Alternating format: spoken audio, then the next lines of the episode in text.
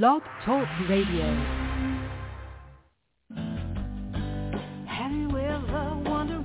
Welcome to Mind Shifters Radio with the Forgiveness Doctor, Dr. Michael Ryce.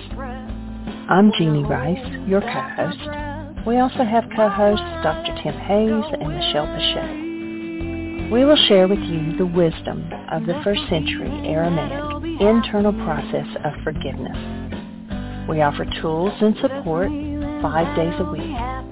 We will support you in building a solid foundation within yourself to live in pure love, in Aramaic, Rachma. Michael is the author of the book, Why Is This Happening to Me Again? For more information about the forgiveness process, please visit www.whyagain.org. And now, welcome to the show, Mindshifters Radio.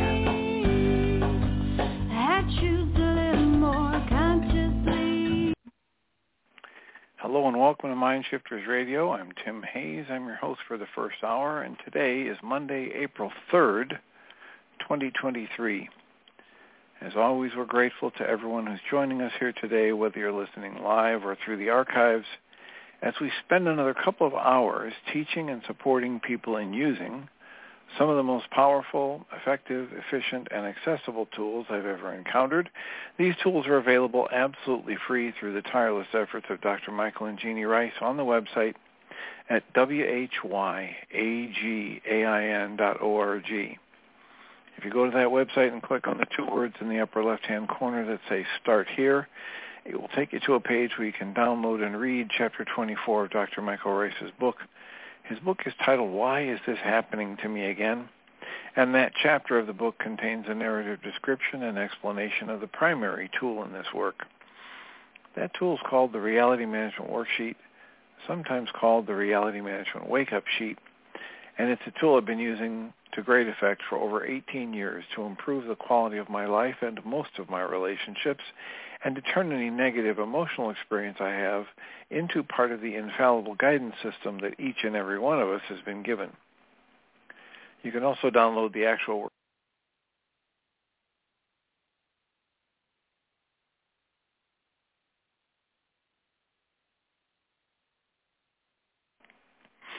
You can also go to your app store and type in the three words Heartland Aramaic Forgiveness.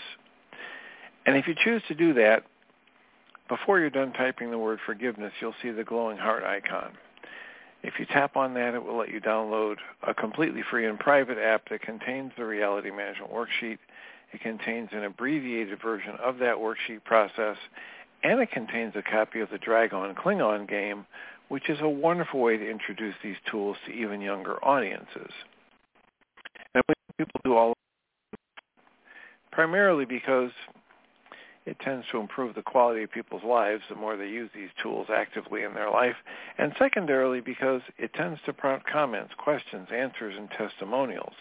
And if you have any of those to share with us, we would appreciate it if you'd give us a call at 563-999-3581. Call that number and press 1. That will give us an opportunity to talk. It'll put the icon of a hand by your phone number and I'll announce it by your area code and we can have a conversation. So we appreciate when people do that because it makes it far easier for our, us to live into our intention with this work, which is the intention to be a service. How can we be a service to you? And the more you let us know what would be a service, the easier it is for us to live into that work. One of the things that's been as part of our topic over the past few weeks has been this book by Christian Sundberg.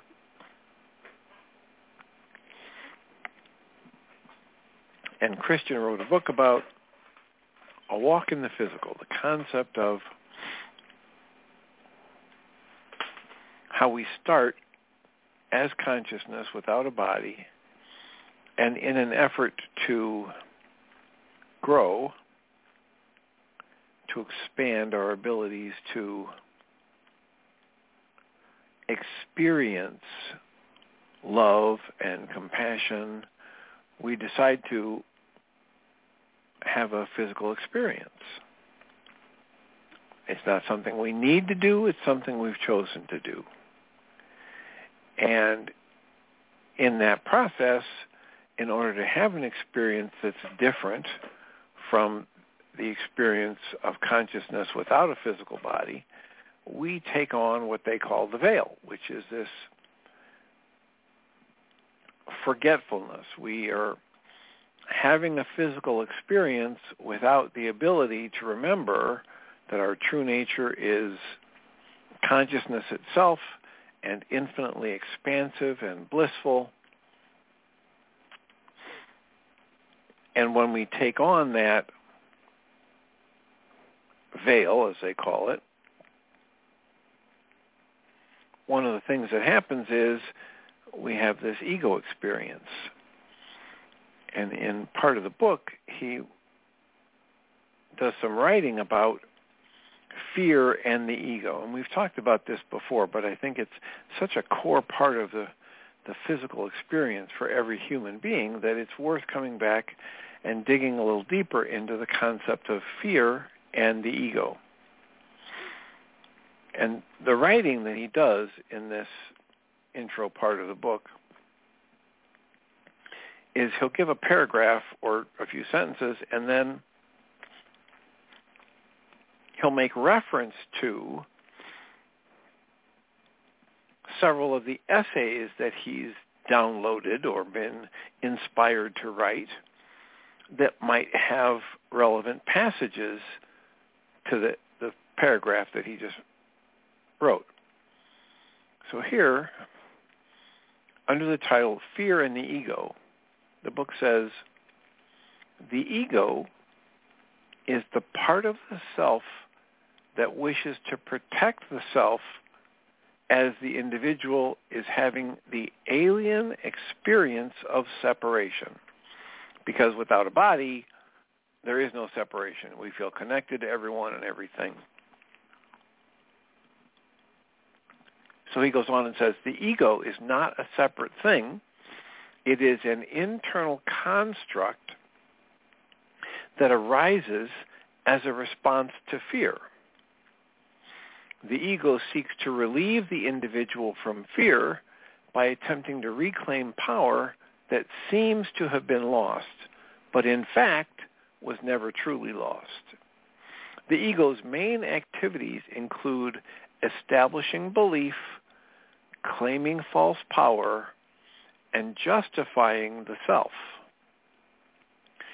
Fear occurs when the soul engages in experience of form that it has not yet fully integrated. Fear reflects an opportunity for expansion. And this puts me in mind of some of the work we did with the Way of Mastery and I don't know if it came directly out of the book The Way of Mastery or if it was in the darshans that Jayem did or in the Q&As from the Way of Mastery book. But the idea is that every time we experience something and then our interpretation of it, its meaning or its impact leads us to generate a very intense emotional state or a negative emotional state. The Way of Mastery book talks about that as this is a gift. This moment that's unfolding in front of me is giving me an opportunity to bring new presence to energies that once defeated me. And if I bring a new presence to those energies that once defeated me, if I bring the presence of the conscious awareness of love, that all events are neutral, that I can grow and expand my repertoire of responses in this moment outside of fear. I can move to compassion and and love and gratitude for the moment. I can integrate an experience that used to had me shut down in fear, that used to defeat me in that sense. Where defeating me is defined as presenting something to me that I use to reinforce the thought that I'm less than love. He goes on and says, fear occurs when the individual buys into perceptions that are not in alignment with the individual's fundamental true nature. The individual's true nature is immortal, powerful, free, deeply loved, and connected to everything. Fear can only occur when the individual's identity becomes, quote, tied up, close quotes, within the forms of the local experience, which means the illusion of being separate. In other words, fear can only occur when the individual does not have conscious awareness of who he or she truly is. Love, which is the truth, dispels all fear. Fear is not conquered by resisting reality or setting up divisions, but by willingly experiencing reality exactly as it is. Fear wanes or vanishes as the individual fully allows all experience. And as the individual experientially finds his or her true nature beneath the many stories of the local play of earth. Now, Guy Finley at one point in one of his talks, he talks about how there are some misperceptions, there are some false beliefs that have to take place in order for a human being to generate fear. The first false belief is that whatever is unfolding in front of him or her is bigger than his or her true nature.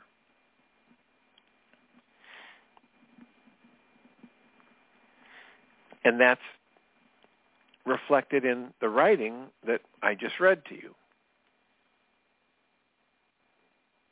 When we believe that we are separate, in other words, fear can only occur when the individual does not have conscious awareness of who he or she truly is. So the first false belief that needs to be in place in order for an individual to generate fear is whatever this person or situation that I'm up against right now that I seem to be encountering in my life, it is bigger than me, and I'm smaller than it. And this is a false belief, in Guy Finley's words.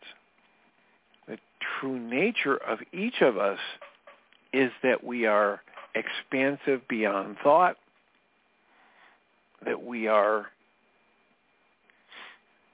that our true nature extends beyond all of our fears, that our true nature is, is immortal, powerful, free, deeply loved, and connected to everything.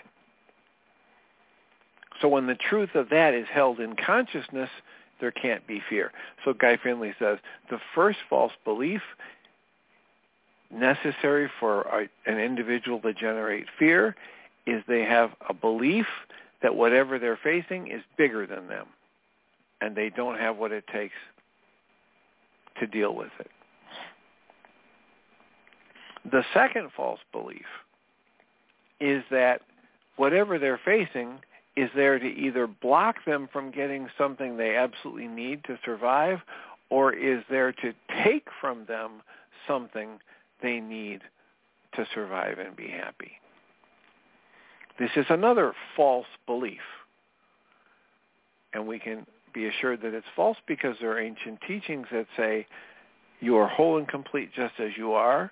Nothing of value can be taken from you. Nothing of value can be added unto you. So you are bigger than everything you face. Now, your thoughts about yourself, your thought structure that you call personality, your ego, is not bigger than what you're facing. It is very limited. It's only been developing since you had language within your family, within your culture. It does not recognize your true nature. It does not have the ability to recognize that the individual's true nature, your true nature, my true nature, the true nature of everyone you deal with is immortal, powerful, free, deeply loved, and connected to everything.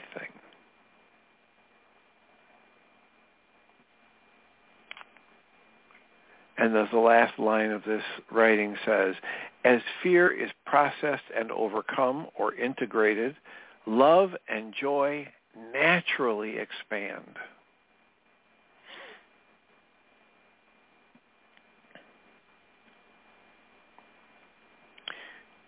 So fear reflects an opportunity for expansion. And the essay that's linked to that statement is essay 111. And it is titled Fear as a Sign of Potential Expansion. And it reads as follows. Fear is a reflection of the space in, quote, experience space, close quotes, that beingness is expanding into, that your true nature is expanding into. Fear is a reflection of the space within our physical experience that your true nature is expanding into. It reflects a, quote, distance, close quotes, that has not yet been experientially integrated. Fear is a sign that, quote, that which is, close quotes, the actuality of life, is engaged in something, whether it's a form or a perception, that challenges it and is giving it room within itself to expand into. If you are as was mentioned in the last writing, if you are immortal, if your true nature is immortal, powerful, free, deeply loved, and connected to everything, then fear is an error in thought.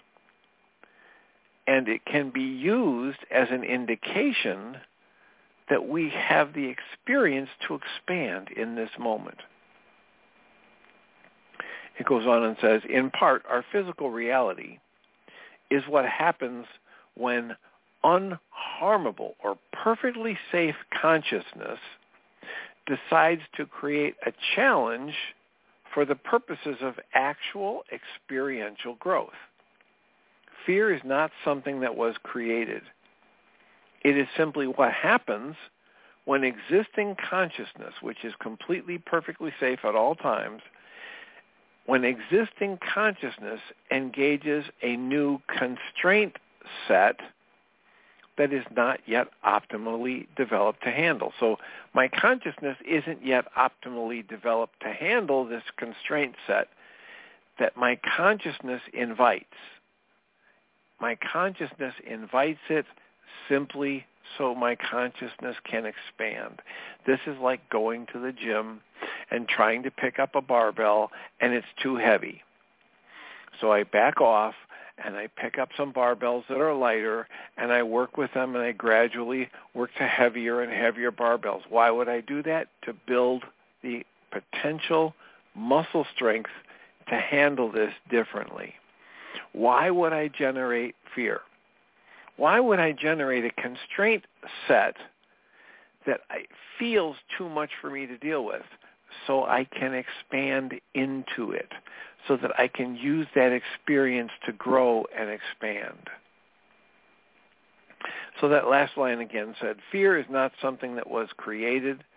Fear is simply what happens when existing consciousness, who you are, your true nature, engages a new constraint set that that consciousness is not yet optimally developed to handle. And that consciousness buys into perspectives that are not in alignment with its true nature. It's a temporary misalignment of my consciousness. It's not damaging to me. It is not, there is no way that your true nature can be chipped, dented, rusted, faded, or broken in any way. Fear is only possible when the spirit is engaged in challenge, which means it is working with a yet unintegrated experience. That is, fear is only possible when the spirit is engaging sense data or a form that it does not yet recognize for what it truly is. Or when spirit is buying into a belief that is not in alignment with the truth. Fear is just a growing pain that happens when, quote, that which already is, close quotes, engages in a real process of perspective integration. It does this to expand and become even more. In that sense, fear ultimately serves love's purpose of joy and expansion. Ultimately, there is nothing at all to fear. Fear is completely subservient to the greater and perfectly enduring truth of capital L love. When the, quote, game, close quotes, of growth and expansion is won or departed, there can be no fear. Fear is an illusion, an artifact of perceived distance.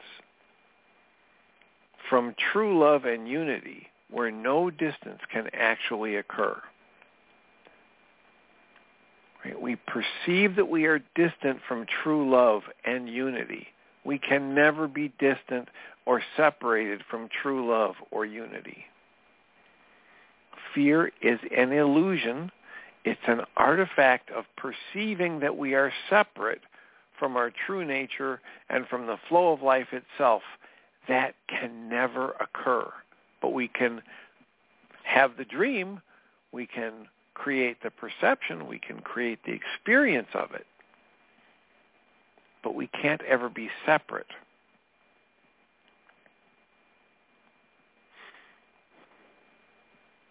Fear is not native to the soul, for our native being is one of total power, freedom, and love.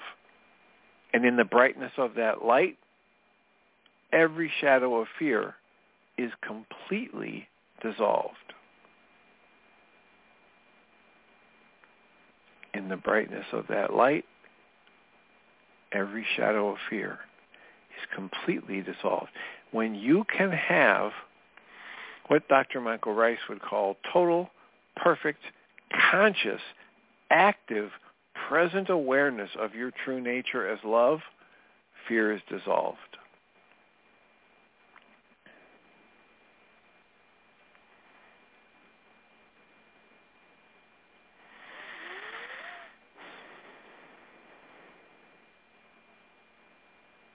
Fear wanes or vanishes as the individual fully allows all experience and as the individual experientially finds his or her true nature beneath the many stories of the local play that we call Earth. The essay that they cite at the end of that statement is Essay 156, titled Becoming Comfortable with Uncertainty. That essay reads, Become at ease with the state of not knowing. This takes you beyond mind because the mind is always trying to conclude and interpret. It is not afraid of not knowing. So when you can be at ease with not knowing, you've already gone beyond the mind. Because the mind itself is afraid of not knowing. The mind is always trying to conclude and interpret. This is from a quote by Eckhart Tolle. So when you become at ease with not knowing, you move beyond the mind, beyond what Guy Finley would call the mechanical level of mind that just keeps churning and doing what it was programmed to do. As you learn that you can be at ease with not knowing, you've already gone beyond the mind. A deeper knowing that is non-conceptual then arises out of that state. That's quoted, attributed to Eckhart Tolle. The essay goes on. In its desperate striving for control, the ego hates uncertainty. Because we have fear and ego, we hate uncertainty. But the uncertainty that can occur within this veiled experience of the rigorous physical universe is actually taking place within the larger context of spirit, which is built on the law of love. Therefore, even when great certainty arises, we need not fear it. We are always in love's care. Uncertainty is an opportunity. As it arises, it provides valuable counter-pressure that can allow one to face and feel the real fear that is within. When there is no shame in feeling fear, when our physical life or stability is threatened, even acknowledging that we feel it and allowing it to arise clearly, this is a step toward integrating it and healing it forever. as a sidebar here, this is one of the trickiest things for people I work with, whether they're coming out of addictions recovery or they're trying to break unhealthy relationship patterns. Most of the people I work with feel shame and and pile on the feelings of shame and worthlessness because they got caught up in an addictive pattern or because they got caught up in a an abusive relationship pattern. And they beat themselves up mercilessly for the fear, for the pain, for the upset that they experience. And what this writing says is uncertainty is an opportunity. As it arises, it provides valuable counterpressure that can allow one to face and feel the real fear that is within there is no shame in feeling this fear. There's no need to pile shame on top of feeling this fear.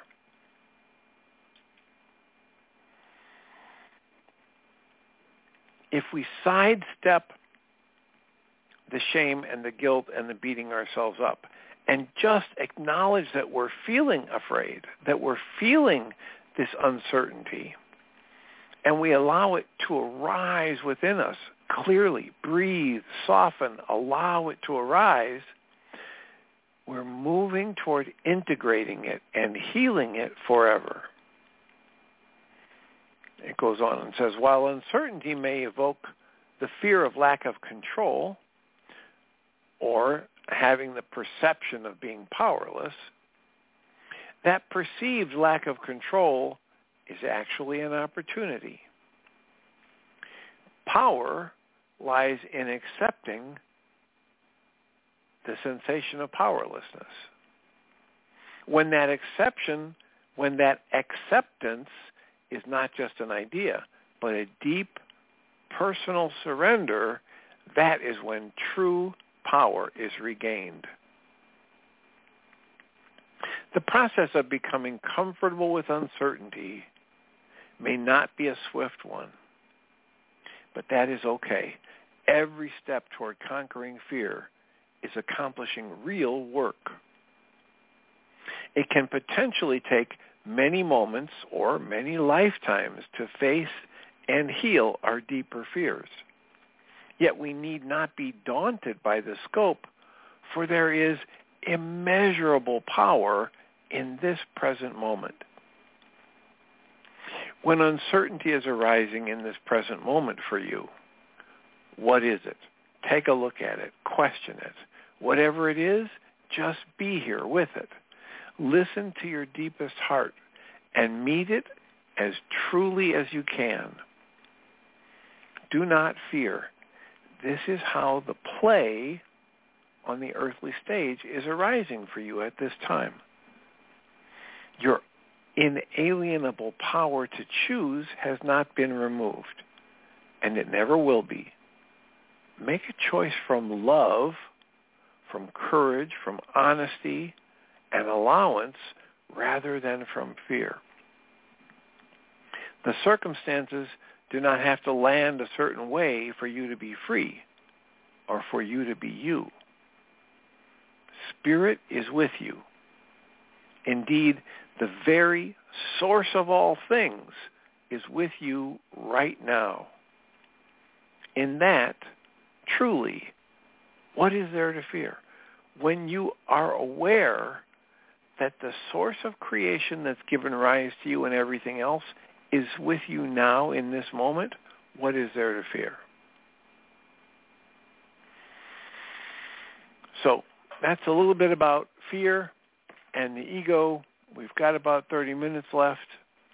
Plenty of time for conversation, questions, comments, worksheets, answers, soliloquies, 563-999-3581. Call that number and press 1 and let us know how we can support you. What would be of even more use for you to spend this last half an hour in our in our first segment of the show today. 563-999-3581. Ever have any fears? Ever learned from facing and being with your fear and inviting it to show itself more fully? Ever grown from a fearful experience?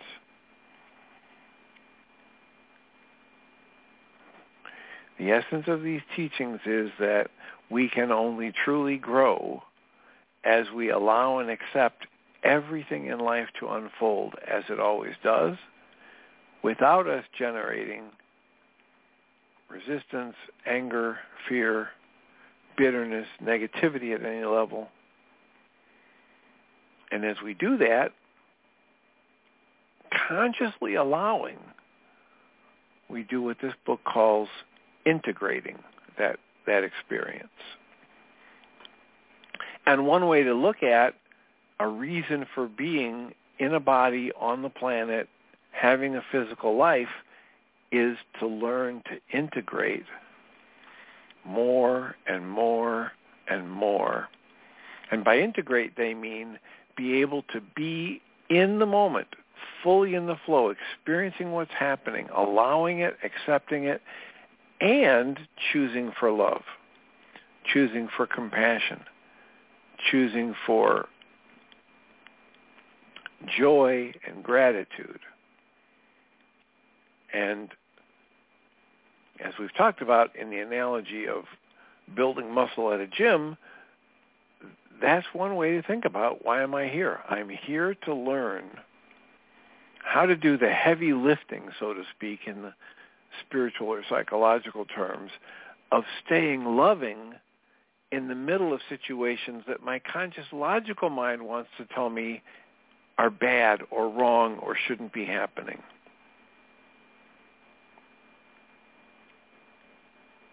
And if I can learn to stay loving in more and more situations, I have something different than what most people have. Most people in this physical experience choose upset, bitterness, anger, hurt, resentment, confusion, pain, suffering, simply because they can't wrap their conscious logical mind around what is happening or what's unfolding in their life and make sense of it as something that is good or could lead to good, etc., because we get caught up in the dream of separation.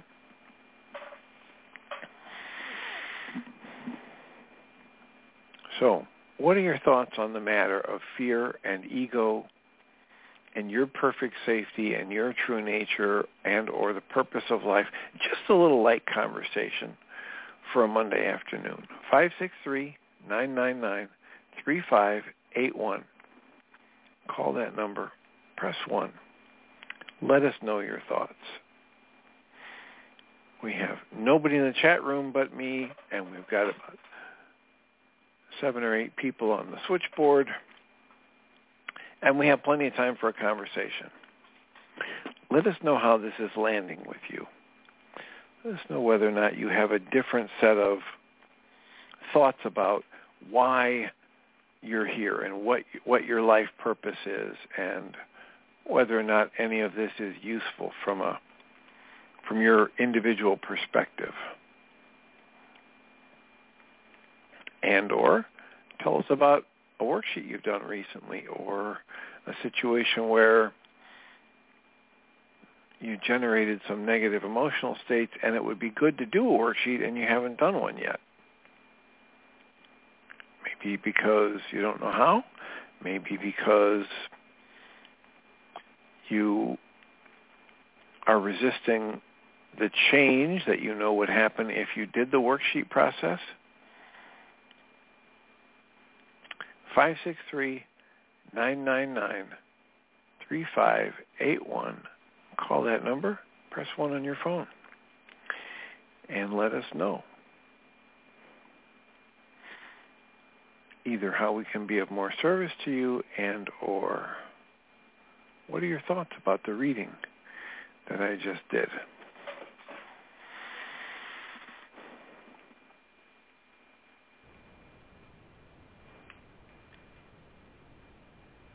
Area code 610. Susan? Hi, Dr. Tim. Maybe? I won't be able Oh, to talk long because I'm I'm on the road, but I'm loving this. It's cutting edge stuff.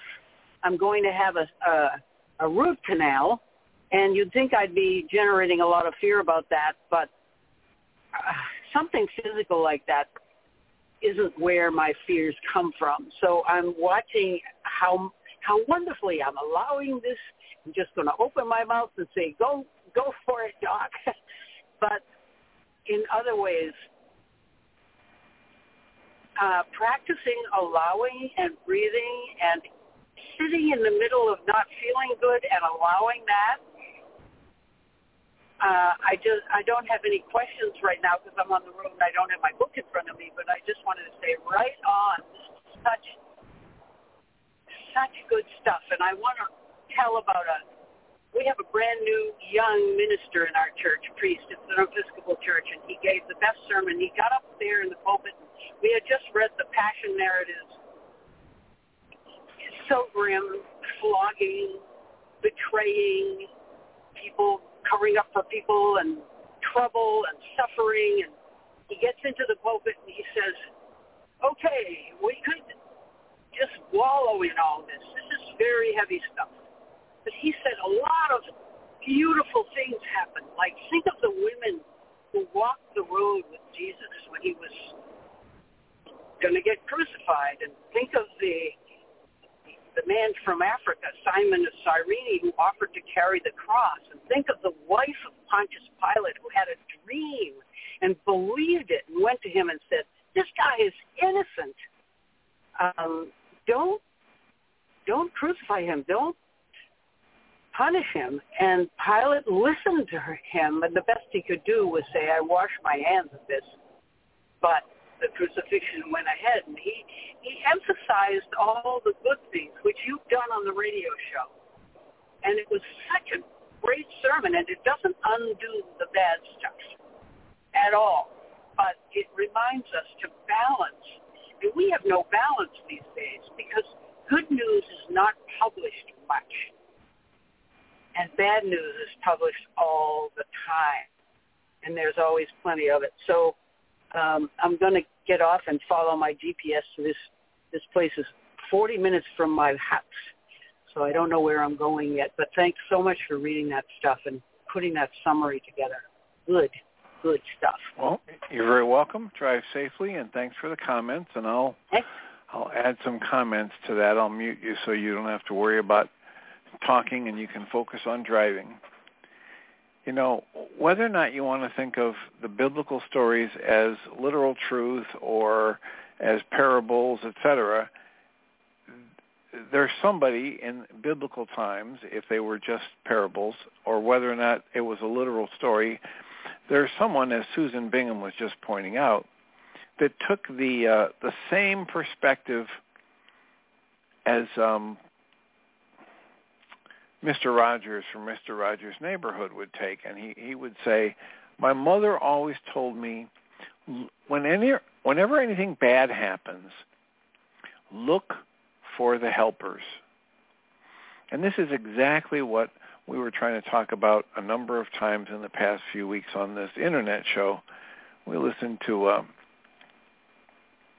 uh, kind of a hot seat conversation with um, Abraham Hicks, where the gentleman was just railing about all the negativity in the world and all the suffering and the six million Jews that were killed in the gas chambers and on and on and on. And the point that is made, whether it's um, Mr. Rogers' mother or the, the young priest in the sermon that Susan was just talking about, is these negative things happen. These very intense things happen even if we don't want to label them as negative.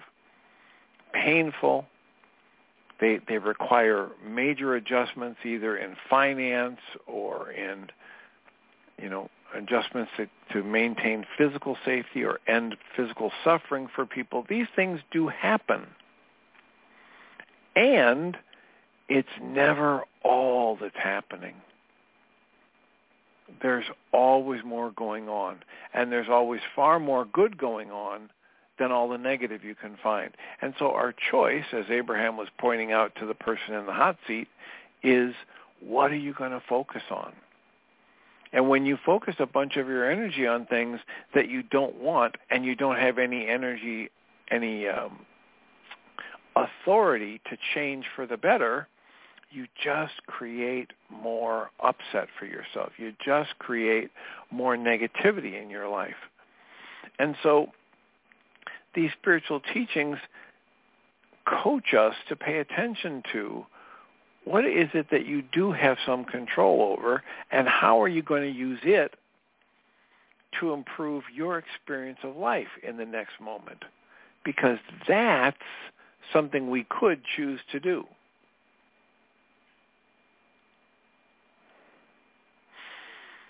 So, yes, the story about Jesus, a lot of really bad things happened as people are in this Easter week talking about the stations of the cross and the torture and death that was perpetrated um, on Jesus. And this is the time of year when different religions, calling themselves Catholic or Christian, celebrate that or commemorate it rather than celebrate it. And Susan Bingham gives us a wonderful example. Here's a young priest who's decided, hey, we have a choice about what we're going to focus on. And even when they were making the biblical story, they they understood that. Or they wouldn't have added the story about Herod's wife, or they wouldn't have added the story about the women walking with him. And so what are we going to focus on? Are we going to focus on all of the negativity? and the people who have, as the way of mastery would call us to understand, the people who have either temporarily forgotten or yet to discover their brilliance and their infinite capacity to achieve whatever they would like or whatever they truly need in the world without having to hurt anyone else? Are we going to focus on that and understand that anybody who does hurtful things to another person is hurting themselves or they wouldn't be able to do something hurtful to someone else? Or are we going to think, oh, there's all this evil out there and there's all this bad and we're going to objectify it and externalize it and then create a, a fearful picture of the world for ourselves and imagine that we are living in a place that can take things from us that are of value? Are we going to pay attention to these very, very old, very, very well-rehearsed spiritual teachings that say your true nature is perfectly safe. Nothing of value can be taken from you. Nothing of value can be added unto you. And as long as you've got consciousness and a physical body, we would encourage you to decide actively for yourself what are you going to choose to focus your awareness upon? How are you going to choose to use your physical, mental, emotional energy? Are you going to choose it focusing on all of the disruptive, painful, nasty, hurtful things, insulting things in life, the physically violent things in life, or are you going to focus it on those things that you have direct control over and choose again, as Diederik Olzak would call us to do. Choose again and choose for love. Choose again and choose a different interpretation of life in this moment, one that leaves you feeling hopeful, loving, compassionate, joyful, or at least rooted in your conscious awareness as a part of the flow of life expanding infinitely. At least that much step into what the way of mastery called us to many times through that year last year as we were reading that that book step into divine ignorance step into the realization that you don't really know what anything is or is for. You don't truly know what any of your brothers and sisters need in this moment. You don't need you don't know what you need. You don't know how this moment if you don't resist it, if you go with the flow could bring you things that are far better than you had ever imagined. You don't know. You do know that when you have pain or fear or sadness come up and you judge this moment is bad or wrong, you know how that feels. And you can decide, do you want more of that? Do you want more of that feeling of the hurt or the bitterness or the upset or the grief or the anger or the resentment? Because if you want more of it, you can create more of it. If you don't prefer it, you can create something else.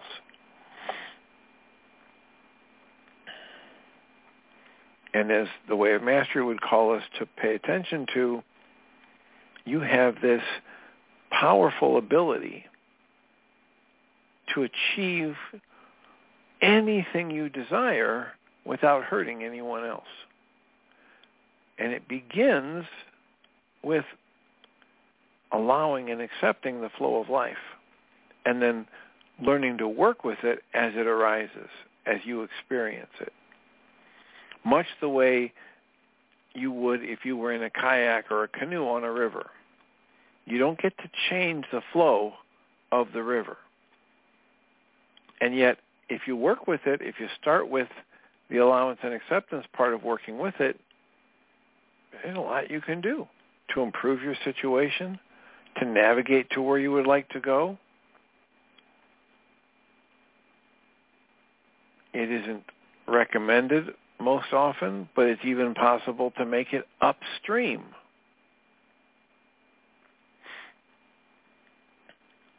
If you know what you're doing, if you pay attention to the water the way it actually is, and what, whatever the uh, hazards you might call them might be, the obstructions in the flow, the down trees, the rocks, etc., that might be hidden from view. If you take all of it into account because you're paying attention, you're alert and awake and you're doing direct observation, you can navigate the river safely. it is never a good thing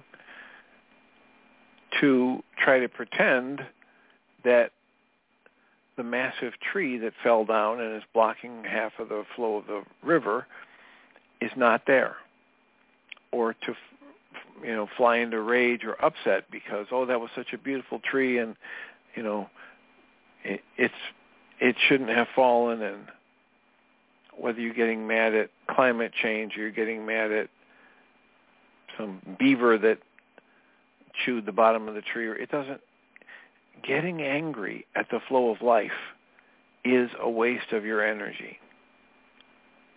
And it most often produces effects we do not desire. And if you can observe that for yourself, there's the rational set of observations that would lead you to learning and working more with going with the flow. However you might define that in any situation, learning to allow the flow of life, learning to observe it directly, learning that every time you judge something as bad or wrong, it is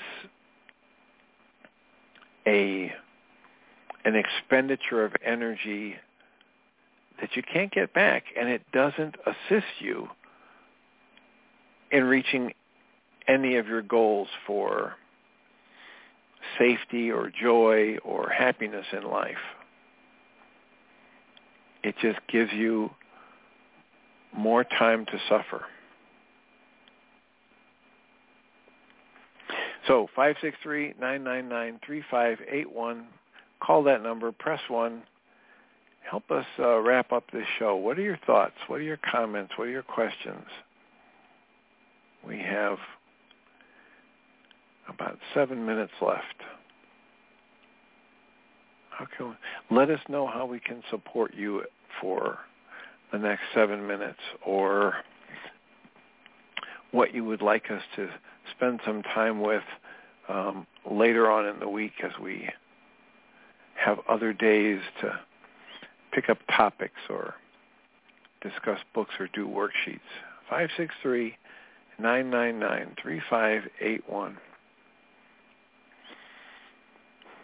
I know we're in an area that many people have great difficulty with. And that's why it becomes such a ripe topic for philosophical and spiritual discussions because so many of us have life experiences that we do not prefer.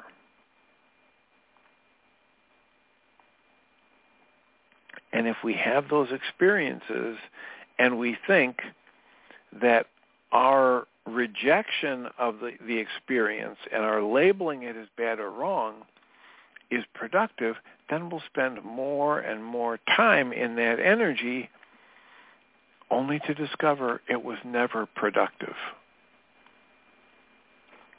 I cannot benefit from judging or resisting the flow of life. I can only, Guy Finley says in one of his talks, slumber in my suffering.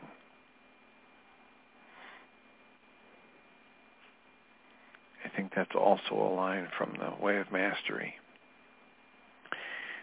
So if you'd like a miracle in your life, the Course in Miracles simply says, all you need do is make a shift from a fearful thought to a loving thought, and you will experience a miracle.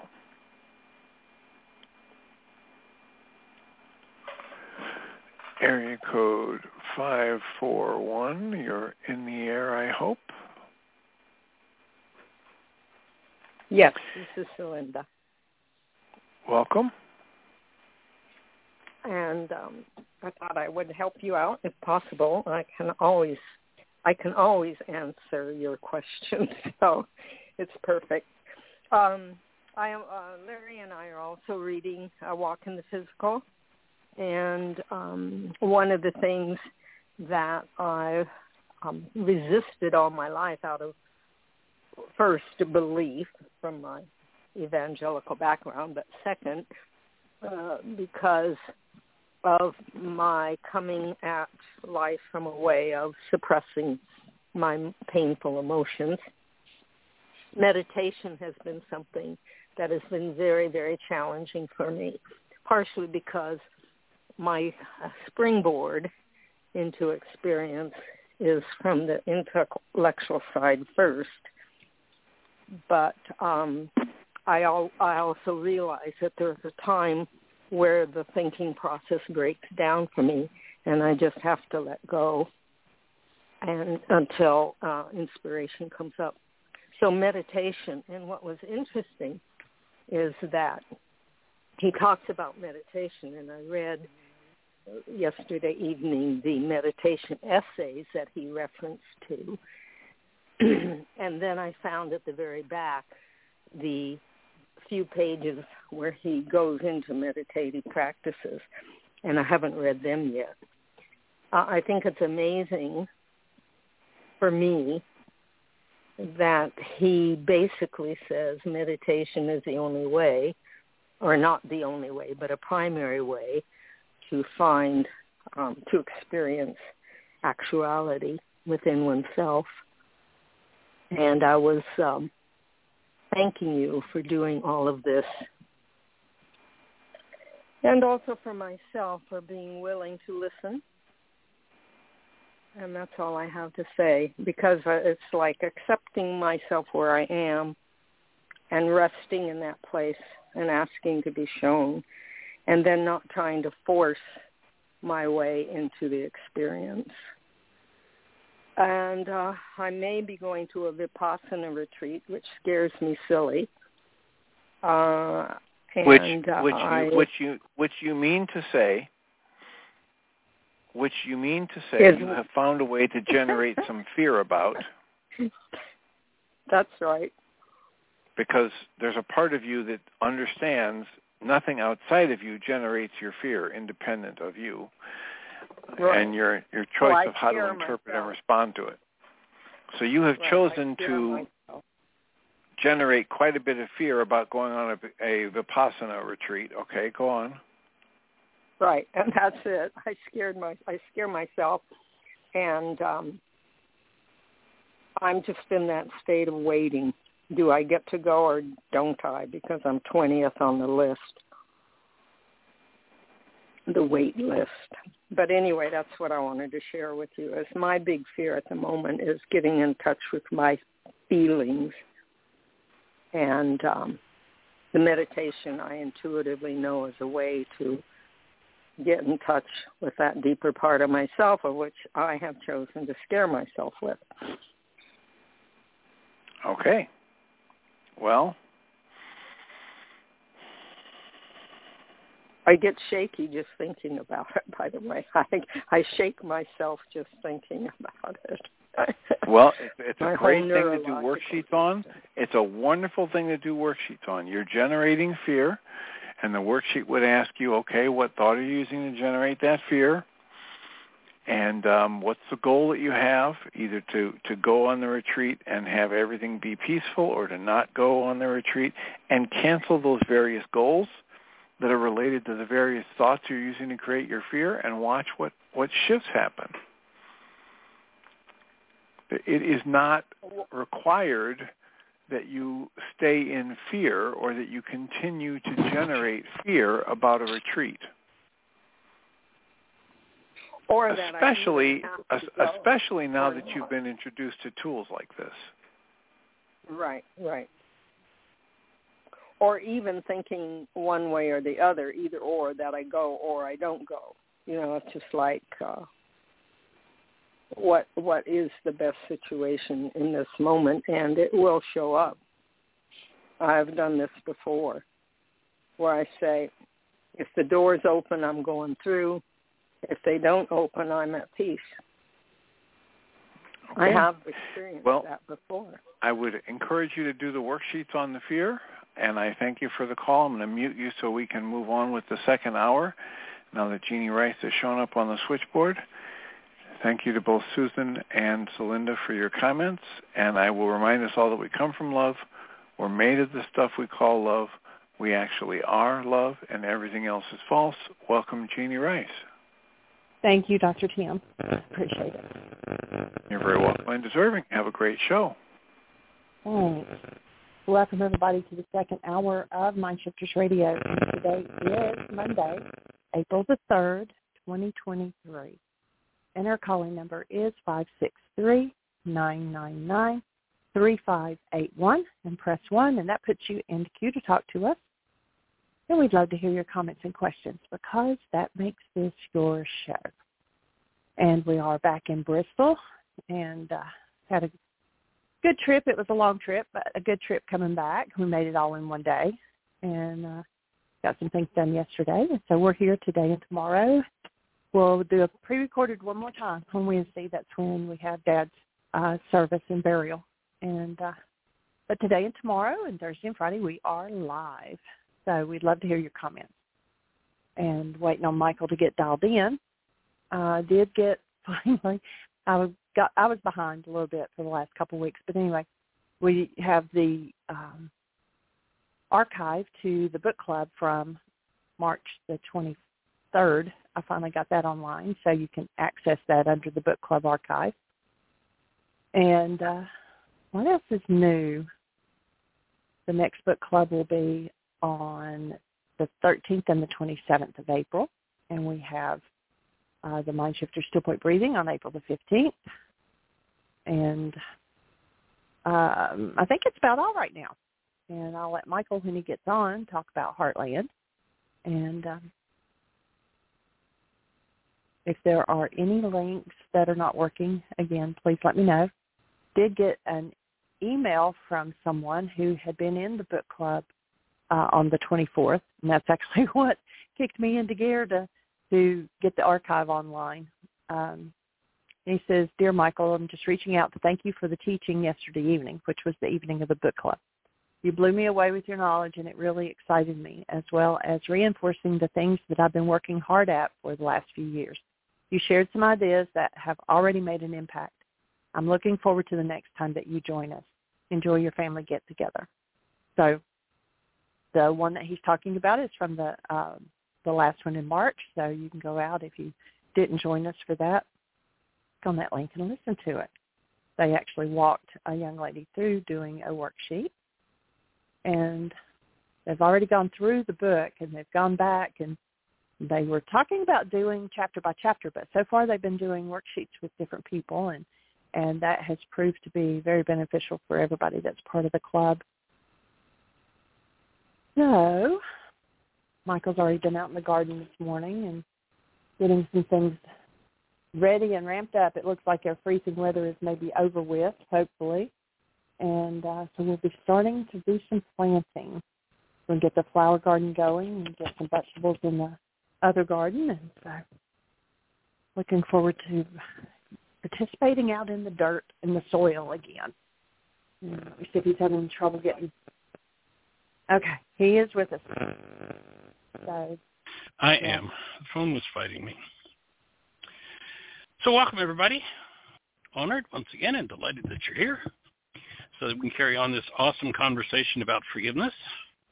I'm a little out of breath. I've been out working and getting some, I was around gathering grass from the neighborhood and for our compost pile, need those greens and we don't have a way of collecting them here, so I've been out running the neighborhood. Got some nice hot grass ready to go into the uh, into the compost pile to assist in that process of breaking things down and producing soil. We're probably well over the 10, maybe even the 12 ton mark now in the last four years of building soil, and it's been a, a fun project. In any event, we're delighted that you're here and uh, and honored to be part of the conversation. It's uh, the conversation's been going on for the last oh 12 years now, getting into you know, we're heading toward 13, and one of the pieces of the puzzle that came into the uh, why is this happening to me again work after hmm, hmm, let's see 40, 40 years or so you know, if you were in one of the original Why Is This Happening to Me Again workshops I did, you know, the first 25 or 30 years, you always saw the top of the board I wrote three words. I'd write deny, and then I'd write suppress, and then I'd write project. And I'd explain how when we're in denial, we dissociate from content in our minds, and that we suppress that information. And then when someone comes along and resonates what we've suppressed, then we project. We use that information to build our brain's image of them. And they literally show up in the construct of our mind as the problem in our lives. And then about probably hmm, maybe seven years ago on this radio show, maybe eight, I'm not sure, that three-word structure changed. I was very directly instructed that it wasn't deny and um, suppress, but rather it was deny and dissociate. And the difference between those being, well, something suppressed, so it's there, I can just, you know, pull it up. It's been hidden, but I can pull it up.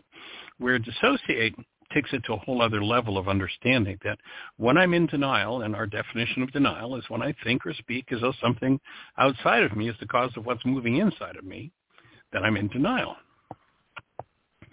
But when I'm in denial, what happens is I have to hide the truth about what the cause is of my disturbance from myself.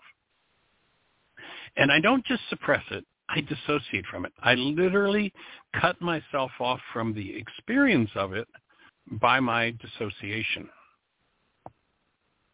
And when I do that process of dissociation, I literally press energy into that content. I add energy to it. I use the example of, you know, I've got a three-foot diameter spring that stands three feet tall, and it's sitting here on the floor, but of course on the floor it can't do anything. It just sits there. But when I press on it, and I press on I hold it down and I press on it, I put a potential energy into that that when I finally let the spring go, whoa, it skyrockets. A lot of potential stored in it. So the more one lives in the, wor- the world of blame, and you know, it's kind of I've I've come to the point of realizing that that world is uh, a world that's been around from the beginning. You know, there are a lot of people who who have this conversation going on about their fear of this one world satanic religion that's coming. And they don't have any idea that most of them are already members of it. Most of us are already members of it. The one world satanic religion is the one world religion of blame. It's been here forever. Go back to the earliest time. One of, you know, Adam's first conversations with the creator is about how the creator was to blame and the woman was to blame for what happened. That woman you gave me. so there's where the initiation of that one world religion began and it's been around forever. And we tend to, by virtue of being born into this world and having all the modeling and all the brainwashing that's given to us, we tend to become members, card-carrying members of that religion of blame. How many people do you know that when there's pain or trauma going on inside of them, step right up and go, oh, I'm in pain or trauma? And how many do you know that go and have a conversation about somebody else and how it's all their fault? That's the one world religion of blame. That's where projection occurs. But the reason I'm sharing this is a, a new insight came for me in this whole cycle. And a, another perspective or and, and, it's similar but it was for my mind anyway it was a good refinement uh, to and what occurred to me is that another way to explain this denial dissociation and projection is when somebody thinks that the reason they're using their minds the way they are is somebody else's fault. So when I say, you know, the only reason I'm thinking this way, the only reason I'm feeling this way is because of what you did. Excuse me? What your mind is doing is what your mind is doing. Got to stop the blame game. If you have a mind that habitually goes, oh, I'm a poor victim, then you have a mind that works that way. You've got to someday own that your mind works that way and then decide or maybe perhaps make a new choice and say, I think I want to operate my mind differently than the habitual patterns of my family, of my culture, of the brainwash that's been fed to me.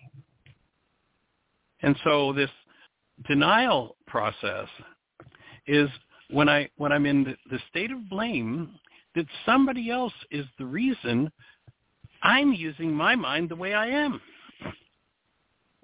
And again, I'm using my mind the way I am because that's the way I am using my mind. And when I recognize that, and if it's always, oh, I'm being attacked, it's all your fault, or it's always, oh, look at me, I'm the victim, or, or, or whatever the habit is, if you notice that there's a pattern, if there's a why is this happening to me again in your life that you do with your mind, you're doing that with your mind. Nobody else can make that happen. And when I recognize that, then when I catch myself using my mind in a way that is self-deprecating, that is self-destructive, that puts responsibility for what I'm doing with my mind on somebody else. You know, if my mind automatically comes back when when something happens I don't like with blame, then I'm right back to that church that I'm carrying a card for. I'm a member of that one world religion. And my observation is virtually everybody is a card carrying member. And the the problem with that is that I never get to directly confront the disintegrative qualities of energy that are held within my body. Because every if I, if I'm living in that blame game, every time something moves in me that's painful, I use that pained energy to build a picture of somebody else. So so that I'm still feeling the pain, but my belief is that I'm feeling the pain because of this picture in my mind rather than realizing I have this picture in my mind because I am in pain. And when I start to see that every time I'm using my mind in a destructive way, it's my opportunity to change that game, whatever everybody else is doing. Somebody comes along with the biggest rage, attack, put down, destructive influence, you know, um, blame for you, and you can say, well, that's an interesting concept. Unless you're stuck in the game of denial, dissociation, and projection, and to go into, well, why are you doing that to me? This is all your fault that I'm using my mind this way. It's a big, big wake-up call. And it means changing the habits of mind that have been ingrained in you probably for a thousand generations. And each one of us has to make that journey. If we decide to see our relationships as support for that rather than playing the blame game every time, then we can as we've spoken about so many times, become the thinker apart from the thought, the feeler apart from the feelings, the actor apart from the actions. And when we do that, we can see the habits that we've structured into our minds. There's actually a, a line in the Lord's Prayer, what's called the Lord's Prayer, which of course it's not a prayer, it's a set of instructions, but that line where there's a line that can be properly translated as get us out of our habit mind. So if the habit is to always turn every negative feeling that moves in you into your mind using it to prove that it's somebody else's fault. And you know, once you decide to do that, the, the the variations on the theme that you can come up with of hallucinating realities to prove that somebody else is the problem in your life, well, it's only limited by the varieties of power person dynamics that you have within your your genes. And so if someone comes along with some big, horrible, destructive, terrible thing, I can go, oh, I think I'll take a breath and stay connected to love rather than go into my mind's game of, huh, I'm using my mind to produce pain because of you rather than I'm using my mind's pain to produce pain because I have pain in me. And this is my opportunity to stop the conversation about blaming everybody else and step into responsibility and to step into forgiveness and forgive from my mind the habit of using my mind in an unconscious way. Now that means touching into the unconscious dynamics that you hold. And that's never Dr. Feelgood. So virtually nobody wants to go there. It feels a whole lot better, or at least people on a conscious level think it feels a whole lot better. And that's one of the reasons people go into hostility when they're doing that, because hostility is an anesthetic that keeps them from feeling the pain that they're inflicting upon themselves. I like to use for that for that dynamic. I like to use the acronym SIN, self-inflicted nonsense. People do that to themselves whenever they want to blame somebody else for the way that they're using their own minds. And so when we wake up from that, there's an opportunity to use your mind as it was designed to be used, and that is it was designed to be used as a servant of love. Your mind, each of our minds, is designed to be used as a servant of our true being, not as a mechanism of defense to convince everybody else that they're the problem in your life. If you've lived in that game and you've done that one world religion, notice that, you know, whatever age range you are, 40 years ago it was Harry and 25 years ago it was Hortense and 35 years ago it was bill, and then it was, and then it was, and then you'll notice there's somebody else on the list today. And when you recognize that, sooner or later you start to say, hmm, why am I doing this to myself again? why am I still playing this game rather than using my mind as a servant to support my true being and to bring that true being into the world, into my body? Because unless every cell in your structure is functioning from the energy field of the active presence of love, your tissue structure is in a diseased state.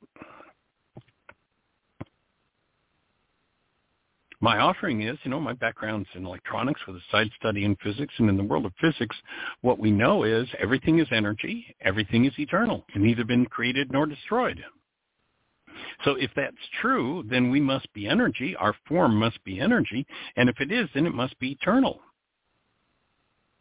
when you think about humanity, you know, we've got records of people living to be eight and nine hundred years. When you think about humanity, we're at the point we've been so brainwashed, so trapped in hostility, fear, and blame that we're down to the point where if somebody lives a hundred years, we think they've lived a really long life.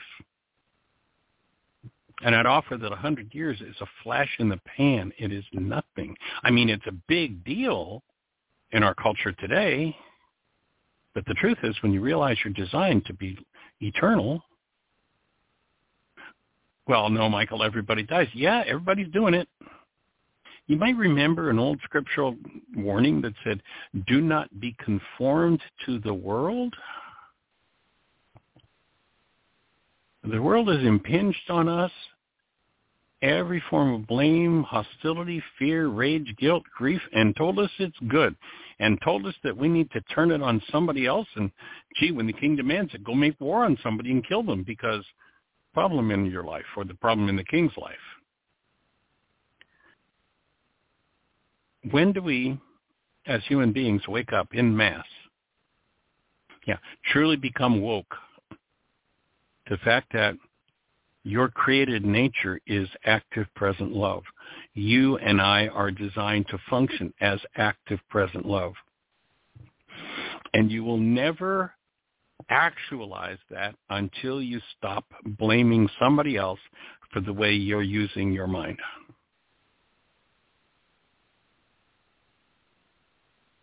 And so the tool of forgiveness is the tool of removal.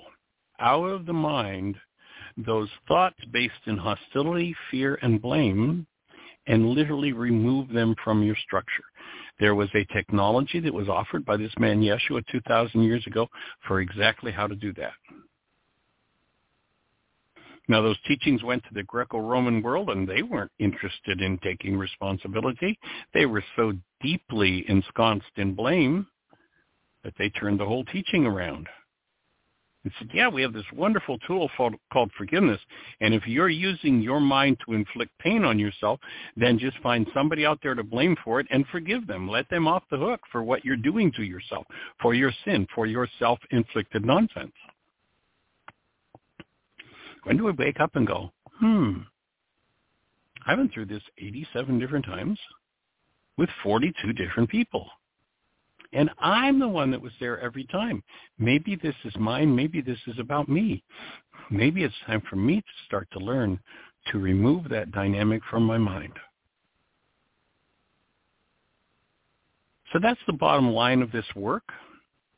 And again, a new slant, if you weren't with us in the beginning, on this idea of denial, dissociation, and projection. Yes, the definition we've given is when I think or speak as though something outside of me is the cause of what's moving inside of me. But this other perspective, oh, when I'm blaming somebody else for the way I'm using my mind, I'm in denial. And your mind only operates under your auspices. Other people can resonate and trigger all kinds of things in you, but you're the one who's responsible for what you do with it, for the way you use your mind with whatever moves. And if what moves is pain, rather than getting into the conversation about everybody else, that's the time to stop and go, oh, I think I'll stop using my mind to produce pain. What a novel idea. And so we're here to support and invite that understanding and that revelation to come to every mind, heart, and being on the planet and do that by putting the tool of forgiveness to work.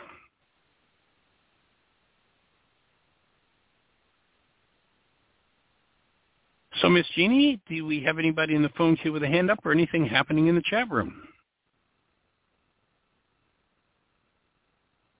There. Okay, she's got she's got Aria, so she's okay, sweetie. No, nobody's got a hand up, and there's nobody in the chat room, so it's all quiet.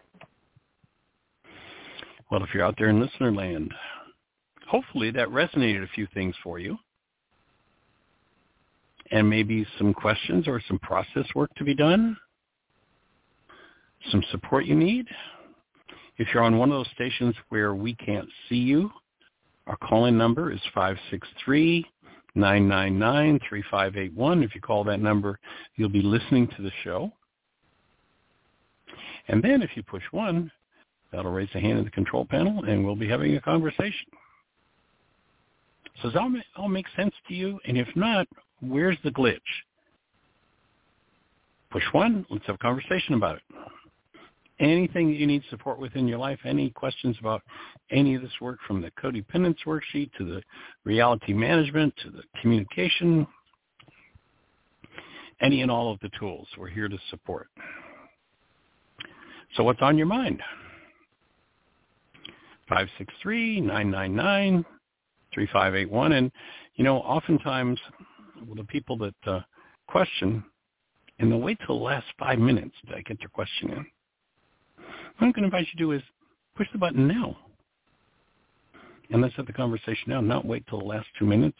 You know, a lot of people set themselves up. Oh, well, I'll wait till the last five minutes, and oh, then there's somebody else on the line, and I don't get to ask my question. So if you're out there in listener land, let's have a conversation. Push one. Let's talk about it. Anything on your mind for today, Jeanie?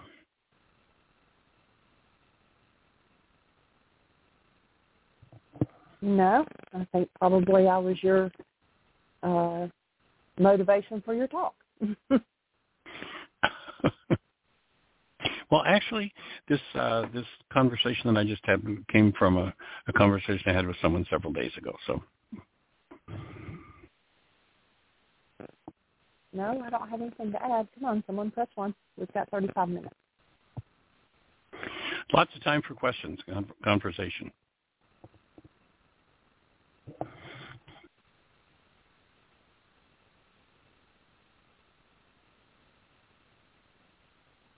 Five six three nine nine nine three five eight one. Come on, you're out there.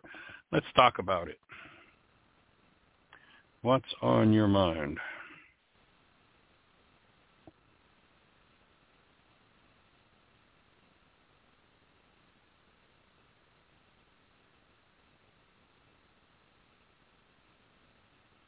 Well, I thought that conversation would awaken all kinds of uh, of thoughts and conversation, but I guess not. So let's move on to another topic.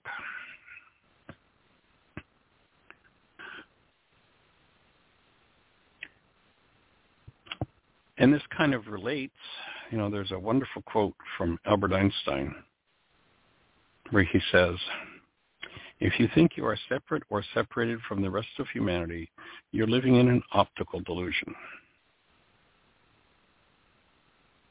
And ultimately, what that means is that if one of us is suffering, that on some level, the rest of us are also suffering. And I think that becomes a call to service, a call to reach out and offer support to those who have no idea that there's a way to heal their minds.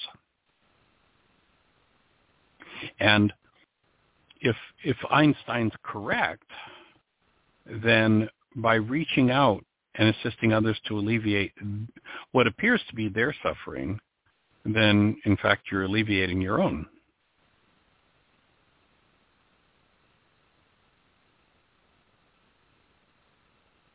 When we realize that you know, they're they're I've been doing some research on aging and I'm working an article on supporting people in becoming their own healthcare providers.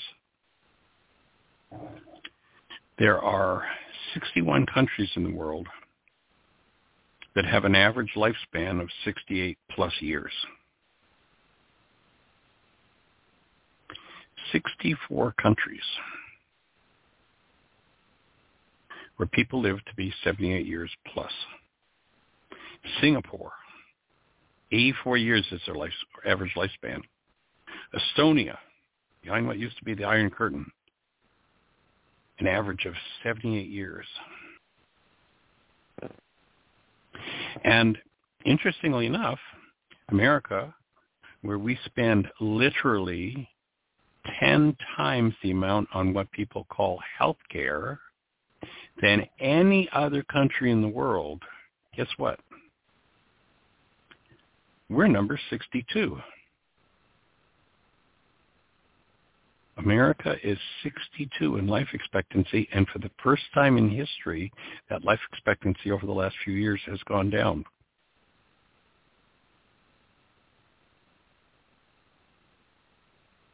How, I mean, when you think about that, it's mind-boggling this country that has more wealth than any country in the world has ever even imagined,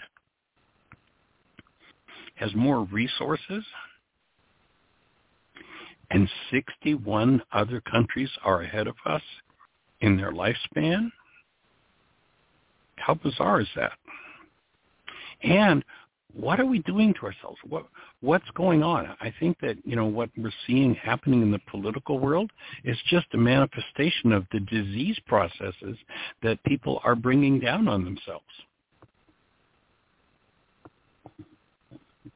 You'll notice, you know, I mean, just open any news station any time of the day or night and listen to all of the conversations about blame everybody that's in blame is in a diseased condition by definition. If I don't want to own what's happening inside of me, I'm talking about how you're the cause of it, my physiology is diseased. And if my physiology is diseased, then maybe it's time for me to do something about it. And rather than following what this country, what the minds in this country have been brainwashed to do. The media has had a big part in this. It's definitely time for us to wake up and realize who we are as human beings, to make real who we are as love, and recognize what we're doing to ourselves. But to really ask yourself the question, what's running your physiology? Is hostility or fear? Running your physiology? If so, then what are you going to do about it? Is blame a regular part of your conversation in the world? What are you going to do about it? I mean, do you want to be limited to that 76 years? 77 years, pardon me? My offering is that all death is suicide. We are not designed to die. In order for a person to die, they must engage in some form of energy other than love to produce that result. And when we do, what happens is because well let, let's go back to you know a principle we've talked about many times over the years. The opening words in the book of john do not say as we've been told it says in the beginning was the word and the word became flesh. It's not what it says it says in the beginning was the mind energy and the mind energy became flesh tube and type in um, bruce lipton start listening to some of his videos. Here's a cell biologist who's proving in the laboratory exactly what the opening words in the book of John say. What he's showing is when you think a thought, a molecule appears in your body. It's called a neuropeptide. Something which we consider non-physical, a thought, appears in form as physical. Then that thought circulates around in the structure until it finds a receptor site on a cell that matches. So it lands on the cell, and that neuropeptide, that thought, in form inserts itself through that neuropeptide into the cell.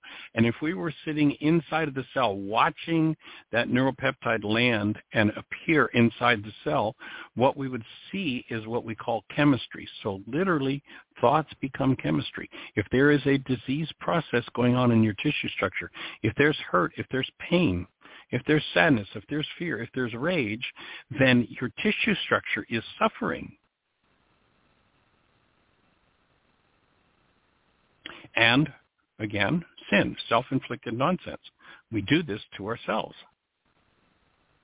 When do we give it up and really truly recognize who we are as love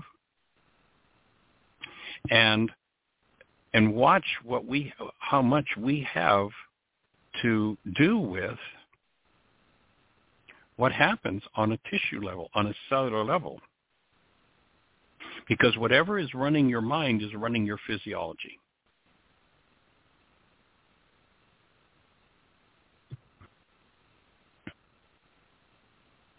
And what forgiveness does is it collapses the end result of denial, dissociation, and projection.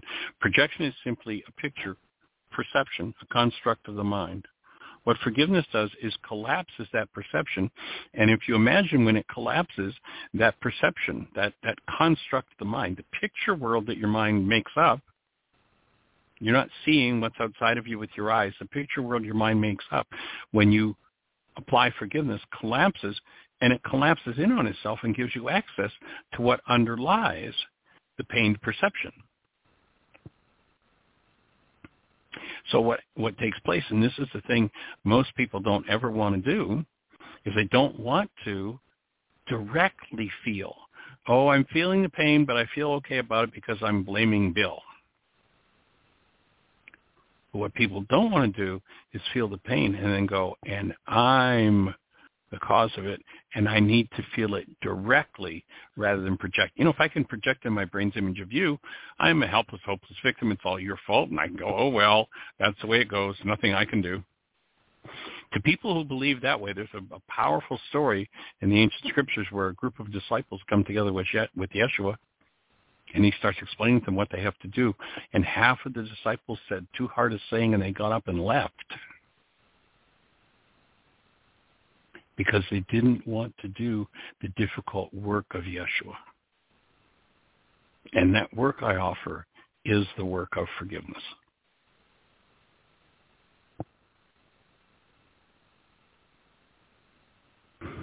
So what we're here to support is a, a, a very real and practical understanding of that work. We've organized the tools in a, in a way that they become usable by anyone. And anyone who will put the paper, pen to the paper and do the work will begin to process through what ultimately for most people are generations and generations and generations and generations of blame. Which means directly confronting and experiencing, feeling the energy of the unresolved pain of the generations. But when one allows themselves to directly feel the unresolved pain of the generations, and they do it in a context of active present love, is the presence of love that dissolves the presence of that energy within the structure and frees us from it. So we are literally here with a refined set of tools to support you in letting go literally of your very capacity for any form of pain. To generate anything within you, to allow any energy pattern within you that could produce any form of pain, to remove it. So that your physiology becomes a fit vehicle for the presence of love on the earth. That's what we are here to express and to experience with ourselves and with each other. We all come in exactly the same way. You ask anybody that's held a newborn child, and if they're able to tap into the essence of that newborn, and it's a question that Jeanie and I have asked of tens of tens of thousands of people over the years, describe the essence of the newborn, and everybody's answer is always some variation on the theme of love. Everybody knows what human life is. And virtually everybody, when they're not living their human lives, has a conversation about somebody else instead of themselves. And that truly is a satanic religion. Now, before you get too far out on me, let's define the word Satan as it was defined in the first century Aramaic language, a la Yeshua. So Satan in Aramaic is not the name of some dude with a red suit, a tail, and a pitchfork, as hallucinated by the Greeks. Satan means the resistor, one who misleads. So if your mind, when you're asked to be responsible for your pain, when you're asked to be responsible for the fact that you're in trauma, and your mind says, no, no, not me, look, it's you, that is being trapped in Satan. And, and literally most of the world has spent their whole lives being trapped in Satan. When there's pain, it's all somebody else's fault. So Satan misleads us. This resistor within us, this is a condition within the human mind. Resistance to responsibility, resistance to changing realities, if you've got a pained reality and you want to blame somebody else, oh, the resistance to letting that go. What if you just stopped blaming and you went, oh, there's pain moving in me. I think if I bring active present love to this pain, no, I think I'll keep my conversation up about you. Well, everybody got a choice. But if if you're going to tell me how you think you have a relationship with the creator and then you acknowledge that the creator is love and when you're in pain or trauma you don't turn to love but rather you turn to blame don't tell me you've got a relationship with the creator. Don't tell me you even believe in the creator. If where you go is into defensiveness and hate and fear and rage and guilt and blame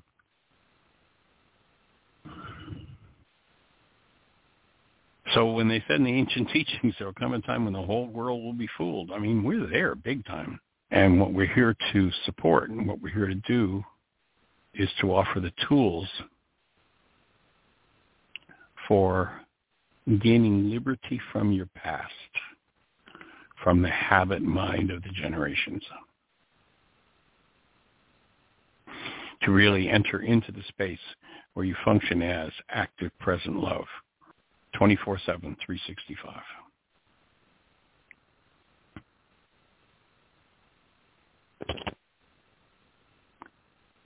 So, Miss Jeanie, do we have any hands up out there? Everybody's so quiet today.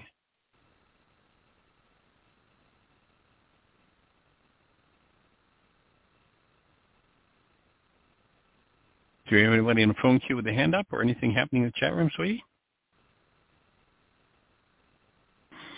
I think I can hear you talking, sweetie, but uh, but you must be muted.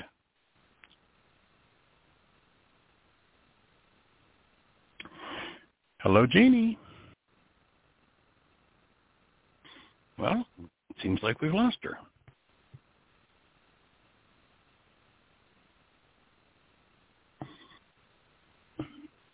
I'll tell you what, let me just take a second here and see if I, oh, I think you're trying to open up, Jeanie. I'm hearing that rattle that your phone sometimes gives. Oh, I was, the funeral home had just called. I had to switch over. Ah, so, oh, okay. I'm back. Breathing There's with you. no hands up. Okay. Well, I'm complete with my thoughts for today. Unless you've got something else to add, then I think we should just say thank you, everybody, for joining us. Create the best year yet of your eternal life. Last call. I'd rather continue with conversation with somebody. Otherwise, appreciate you joining us. Have a blessed day and the best year yet of your eternal life. Blessings. Bye-bye.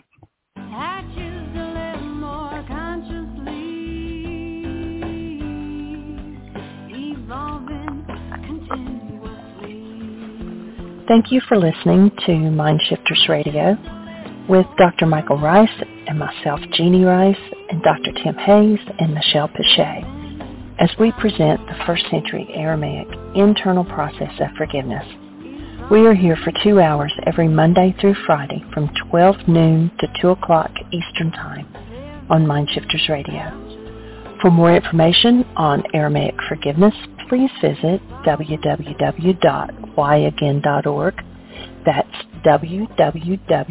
www.whyagain.org.